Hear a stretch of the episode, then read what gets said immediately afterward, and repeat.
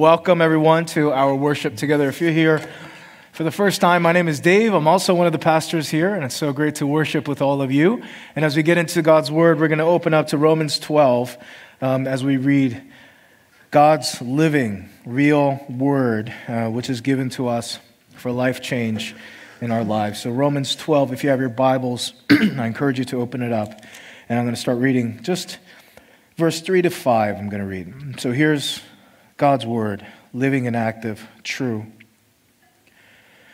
For by the grace given to me, I say to everyone among you, not to think of himself more highly than he ought to think, but to think with sober judgment, each according to the measure of faith that God has assigned. For as in one body we have many members, and the members do not all have the same function, so we, though many, are one body in Christ, and individually members one of another. This is the word of the Lord. We're taking a quick 3-week break from Jeremiah to look at a community series as we count down to our community groups. And we've named this series, Not Easily Broken. Not easily broken. It comes from Ecclesiastes 4, where the writer of Ecclesiastes tells us that a strand of 3 cords is not easily broken. It's a picture of community and life together. And I love the title because, to be honest, during the COVID season, a lot of our communities, our commitment to one another has been easily broken. We've broken our commitment to one another. We've broken our community for the sake of convenience. And so I really want to dig into this and call us back to a committed community together. And I want to start by looking at Paul's letter to the Romans here in Romans 12. Paul opens Romans 12 by telling us that we're called out of this world, that when we look at God's mercy, if we view God's mercy, then we see that we are to offer our bodies as a living sacrifice to God. Whenever we see his mercy, that changes in us. But the way we start to do that, the way that actually comes to life, is you have to transform your mind. You have to transform the way that you think. And so today, we're going to look at a way to shift our paradigm of thinking about ourselves, because that's really where everything starts. You know, if you try to change yourself and you've tried to change your life, it always begins by changing the way that you think. And today, Paul is going to tell us that we need to come out of a drunken way of thinking about ourselves and move to a sober way of thinking about ourselves. And when we sober up, what we realize is, oh, I'm in a body. I'm in a body, and that body is the body of Christ. And so today we're going to start there as we start this 3-week series in community. And I really pray that your hearts and your minds be open to this, because the Lord is going to move some things around today in the way that you think about yourself and this community. He's going to do some work. And so will you pray with me before he starts in your heart?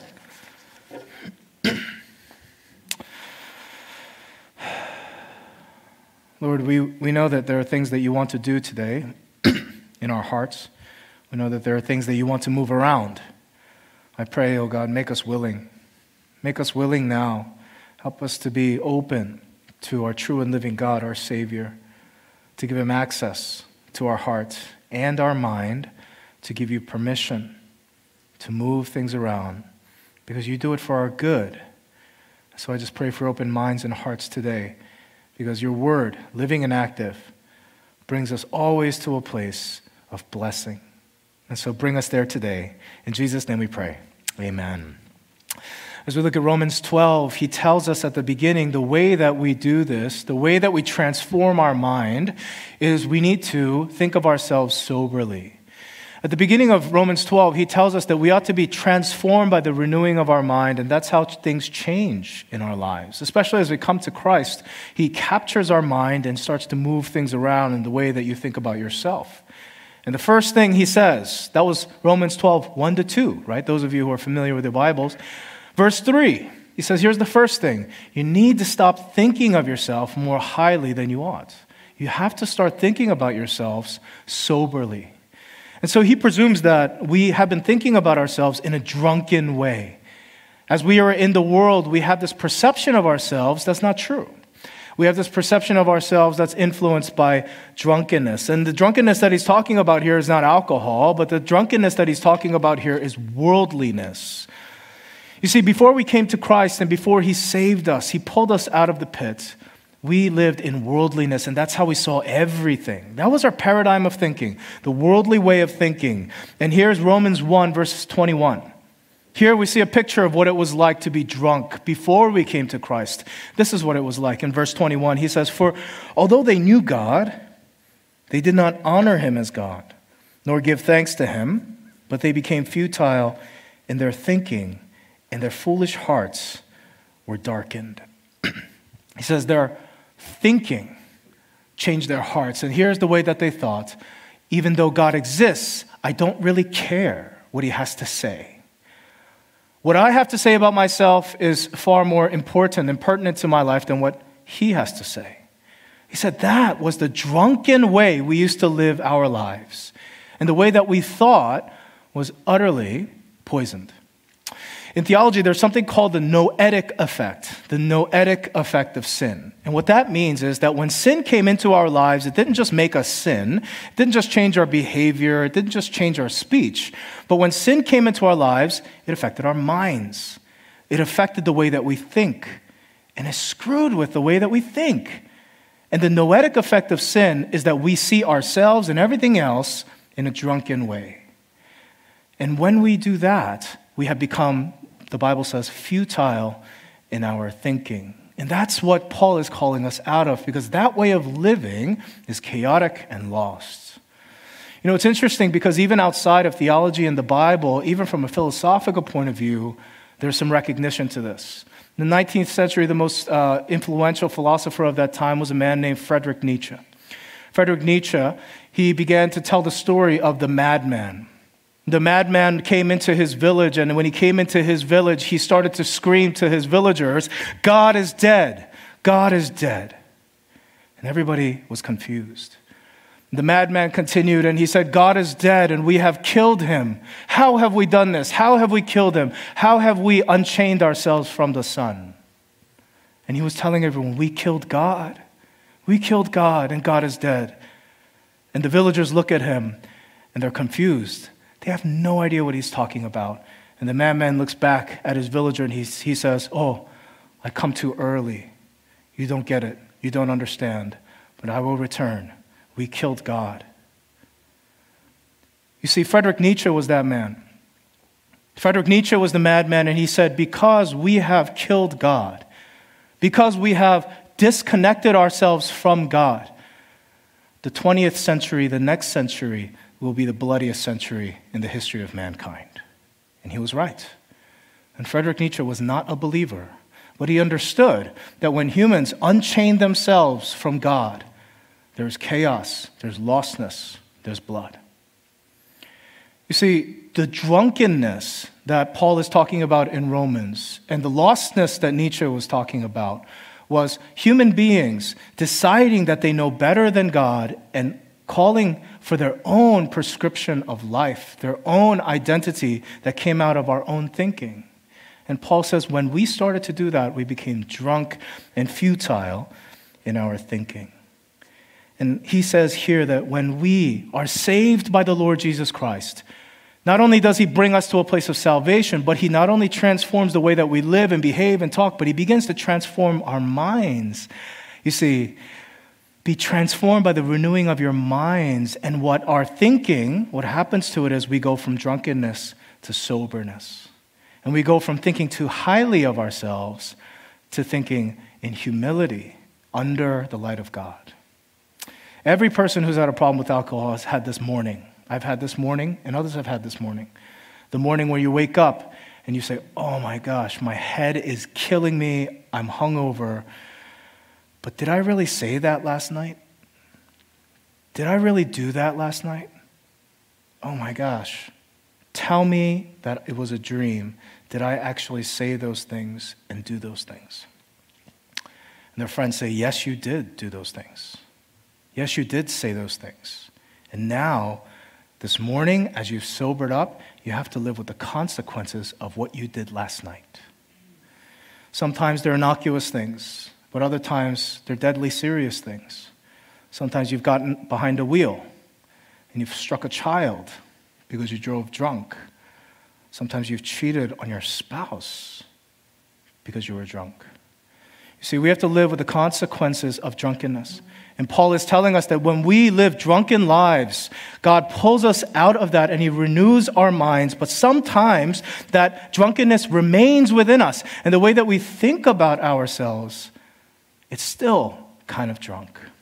And we think too highly of ourselves than we should. That's the worldly way of thinking of ourselves too highly. And so as Christians, sometimes we wake up and we think, oh my gosh, my head is killing me. Did I actually say those things? Did I actually believe those things? Did I actually do those things? And your friends say, yeah, you actually said those things. You actually believed those things. You thought that you don't need community. You thought that discipleship didn't matter. You actually thought that you can be a Christian and grow as a Christian and not do community. You were crazy. You were insane last night because you didn't live under the light of God, but you had a drunken view of yourself. You thought you were so high and mighty that you didn't need the church to grow. Paul says we have to wake up from this drunken stupor that we live in, and we have to start looking at ourselves in a sober way. See yourselves soberly, and what he means by that is when you see yourself soberly and you start to wake up and see clearly and you look around, you think, oh my gosh, I'm part of a body. I'm not an island.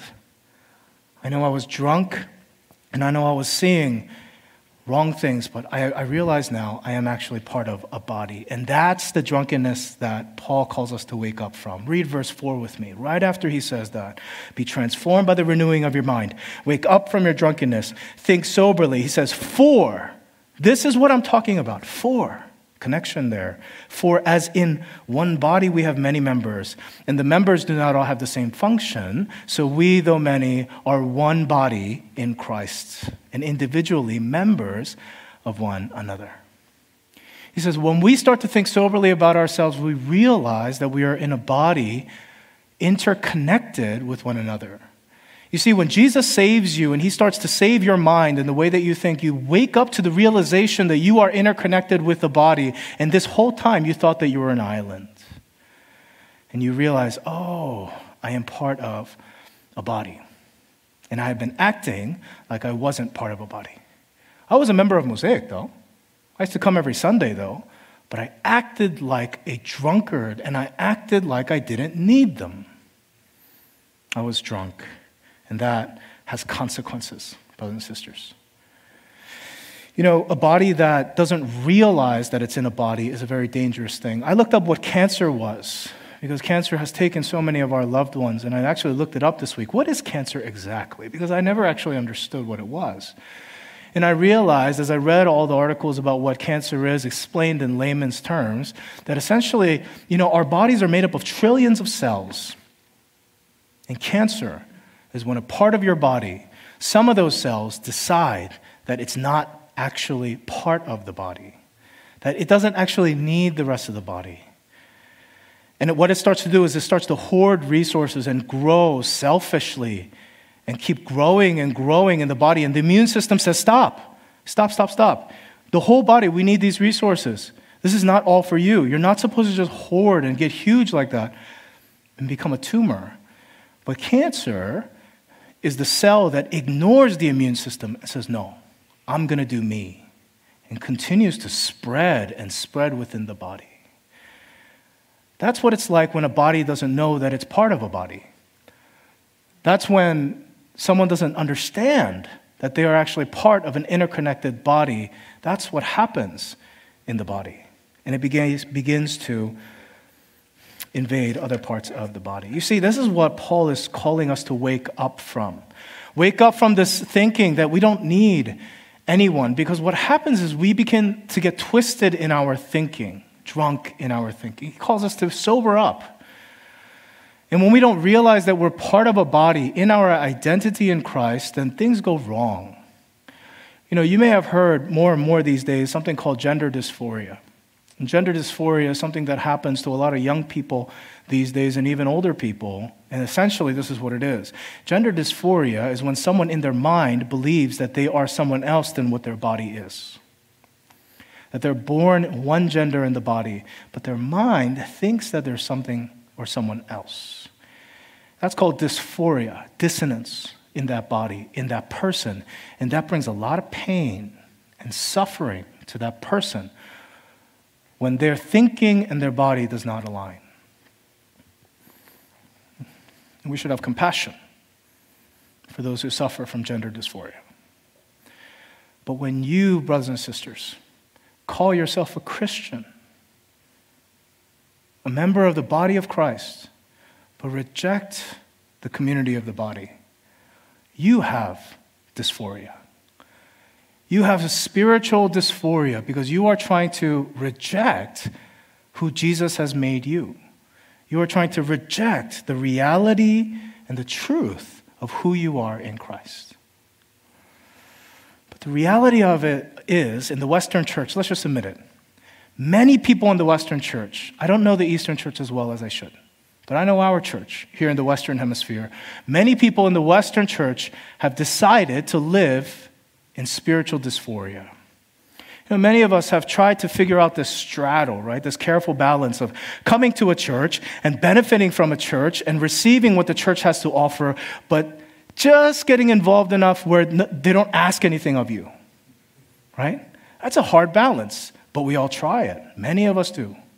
You know that if you get a little bit too involved, that they're going to ask you to sacrifice, they're going to suck you in, they're going to ask you of things, they're going to take your time and maybe even your money and maybe, you know, even your effort and your love. And so we're trying to figure out this careful balance. We feel like we could trick Jesus, that maybe we could be a part of this church, benefit from it, but not be sucked into the body. You know, drunkenness, drunken thinking has consequences. Dysphoria is painful, but many of us have tried to straddle this for many years in the church. How could you not be stagnant in your faith when you reject who you are? Paul says we have to wake up from this drunken way of thinking about ourselves. And even now, I believe, even now, many of us are rejecting the truth that God is saying about you. You're saying, no, I get it. You guys are trying to start community groups, right? Right? You guys are trying to get us to sign up for community groups. We get it. We get the pitch, right? So 3 weeks, you talk about community groups, and we get more people to sign up. Now we get it. I've heard this kind of thing many times, many churches. I get what you're doing. I'll wait it out. You still reject the truth that God is bringing to you about you. My brothers and sisters, this is not a sales pitch. Paul is not selling the Romans about joining small groups, is he? Paul is telling them about who they actually are in Christ. And today, this is not a sales pitch to join community groups. Today, the Lord is telling you about who you actually are. This is your spiritual biology. And today, you have a choice to believe God or not, to choose the drunkenness of worldliness and to say, I know better than the Lord. Although they knew God and they knew of him, they decided not to honor him. They decided not to hear him. And they continued in the way of living and became futile in their minds and became foolish in their hearts. My brothers and sisters, this is not a pitch. This is God telling you about who we are in Christ. I pray that today that the Lord moves your heart to believe your own God. What does that mean then? What does it mean that, okay, so I'm a body. What does that mean for us? When I look at this passage, and I look at what Paul is telling us in this passage, it means at least two things. When he says that we're a body in this passage, he's telling us that we are to depend on one another and commit to one another. When you look at this, read it again with me, verse 4 and 5. For as in one body we have many members, the members do not all have the same function. So we, though many, are one body in Christ and individually members one of another. I think what you see here is a great dependence that we are called to have on each other in the body. And God is saying that the body that you carry, in your body, I guess, the body that you live in is actually a living illustration of what I'm trying to tell you. You know, when you look at the body, it's really amazing how interconnected, but also how interdependent the systems are in the body. When you look at the respiratory system, it's amazing how dependent the respiratory system is on the circulatory system. It depends fully on the circulatory system to carry the oxygen and the carbon dioxide that's inside of our bodies. It depends on the circulatory system to carry out its function. It's amazing how the muscular system depends on the skeletal system. And if it were not for the skeletal system, we would just be a lump of meat on the ground. And it depends on the skeletal system, and how the digestive system depends on the urinary system, and even the reproductive system depends on our nervous system. God says, look at your own body. Don't you see, I've made you a living illustration, and you walk in your own living illustration 24/7. You are a body, which means we are called to open up and depend on one another in the body of Christ. That's what he means.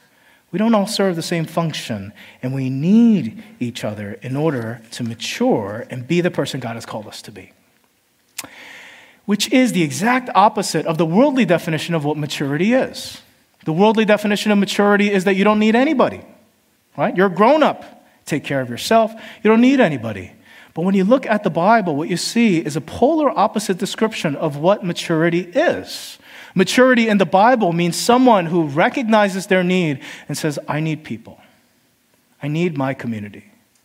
I need you, my brother. I need you, my sister. And God says, you're maturing.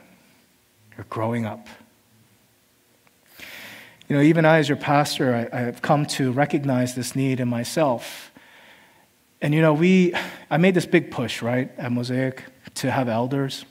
And, you know, on one hand, it's because we need to grow as a community and to mature as a community. But on the other hand, it's because I needed elders. I needed elders for me. I needed a group of dedicated, godly, trained brothers that I could go to and have with me. And if it weren't for them, I think my ministry and my life would be a much sadder place. I don't even remember the number of times I've reached out to them and said, guys, I'm just really in a bad place this week, and I really need your prayers this week. I'm really discouraged. In fact, this week I did it on Wednesday. I was having just a really hard time. And so I messaged the elders and I said, guys, I really need your prayers. I'm having a really tough time. And the elders, with their big hearts, they reached out and prayed for me. And I know that when they say that they'll pray for me, they actually do pray for me because I feel the effects. And I need them. And even the staff, our pastoral staff, those of you who have been on staff and others in the past who have been there, they've had meetings where I just show up and I just sit down and I say, guys, I'm really just not doing well. I'm not doing well, and I really need your prayers. I'm down. And I remember times when I go to them and say, I'm not even sure why I'm down. I'm just having a really, really hard week. And I depend on them. But you know, it's hard to do that. It's hard to do that because everything about me doesn't want to be that guy. You know, I want to be the strong leader, and I want to be the person who's so consistently strong. And I always want to be kind of that pillar for my leadership teams. I mean, and just honestly, like, I just want to be liked, you know, by people. And I want to be respected by people. And every time I do that, I feel like I'm going against that. I feel like every time I, you know, reach out to the elders and just, because sometimes I think like, oh my gosh, what's wrong with this guy? Like every 3 weeks, like there's something wrong with him. Like, every 3 weeks, like he's so broken and torn apart. And there's a fear inside of me that they'll say like, I don't know, Dave, he's just so broken. And sometimes I feel like I shouldn't do that, but because, you know, I want to be that kind of guy. Like, I just want to be always there and always ready to give and always steady and always strong. And I want to be the person to always help everybody else. I'm the preacher, you know. I preach more than anybody here, and I'm the preacher. I'm the fountain of the word for you guys. I give to you guys, and I'm the fountain of life for Mosaic. And that's who I want to be. And it's in those moments that God says, you stupid little boy. You stupid little boy. You're so proud, so drunk, so sinful, so worldly. Nobody is the fountain of life in this church except me. Nobody is the head of this church except me. You think you're the head of this church because you're the lead pastor? I'm the head of this church, which means that everybody else, including you, Dave, are body. Depend on one another. Depend on Mosaic. Depend on people. You try to be the head. You try to be Jesus. You try to be self-sufficient. You try to be the fountain of life. You're going to break yourself. You know, I've had God rebuke me many times about that I'm not the head of this church. I'm not able to do that because I need just like you. And I think the Lord tells me in those moments, there's nothing wrong with that because I have made you that way because, Dave, you are body. You need each other. My brothers and sisters, what does it mean that Jesus says, you are body, that you are members of this body? It means that you have to depend on each other and you have to admit your dependence on community and stop being drunk with pride and thinking that you don't need anybody, that you could do spiritual life on your own. He says, you little boy, you little girl, wake up from your stupor. Depend on each other. The second thing I think it means that we are body is that we are called to commit to one another. Commit to one another. Read verse 4 and 5 with me one more time. It says this, for as in one body we have many members, and the members do not all have the same function, so we, though many, are one body in Christ. And individually, members one of another. Members one of another. It's the most intense way to talk about commitment. The most intense way to talk about commitment. Last night I had a couple here. I'm not going to embarrass them. They're in the room. They got married last night. Congratulations. But I told them that the most intense way that God tells us about commitment is not to say, hey, you commit to her and you commit to him. But what does he say instead? He says, you are her. She is you. Commitment. You are one another. From God's point of view, there's no spiritual distinction between them. That's the craziest and most intense way of talking about commitment I have ever heard. He says, husbands, love your wives because no one ever hated their own body, but we always feed our body, care for our body, take care of our body. In the same way, love your wife because she is now your body. It's the most intense way of talking about commitment because there's no way out of being yourself. My brothers and sisters, that's the same kind of language that he uses talking about our church, our community. He says, you are members one of another. A kind of commitment that he's calling us to is intense. He's calling us to a new, profound way of commitment, and we need to hear and heed that call today. And I just want to share with you that I think that if you guys know me, right? If you guys know me, you know that I'm pretty laid back. You know, I'm a pretty laid back guy. And I think that there's some good things to that. But I'm just kind of oh no, it's okay, like, you know, it's all right, it'll be fine, like, if you're late, no problem, like, you know, if you're not there, it's okay, like, I'll give you, we'll catch you up, and that's kind of my personality. Part of that is I just want to be liked by everybody, right? It's just kind of the way I am. Inevitably, though, what happens is the disposition of the leader starts to seep into the disposition of the organization. And I think that something that has happened at Mosaic since that I've become your pastor is that my disposition has seeped into the culture of our church. And it's created a kind of low commitment culture. And for that, I'm sorry. And for that, I apologize to you. Because when I look at Scripture, that is not body. When I look at Scripture, that's not the church. That's not who he's called us to be in Jesus Christ. And I can't help but to feel partly responsible for that. Sign up if you're free, you know. Oh, come if you can. Please come out. You don't respond to my emails, it's okay. If you don't want to sign up for community group, you just want to keep coming on Sunday and blast out right afterwards, it's okay. We're just glad you're here. Devaluing our community groups, devaluing our leadership, not responding and not upholding your end of the bargain, even when you serve on a ministry team. I can't help but to feel partly responsible for that. And for that, I'm sorry. But together, I think, brothers and sisters, what we do need to do as a church is to respond with a newfound, heightened level of commitment to one another, me included. I think that we need to respond to God's word as he says that you are body, which means that you must be intensely, deeply committed to one another because you are each other. You are members of one another.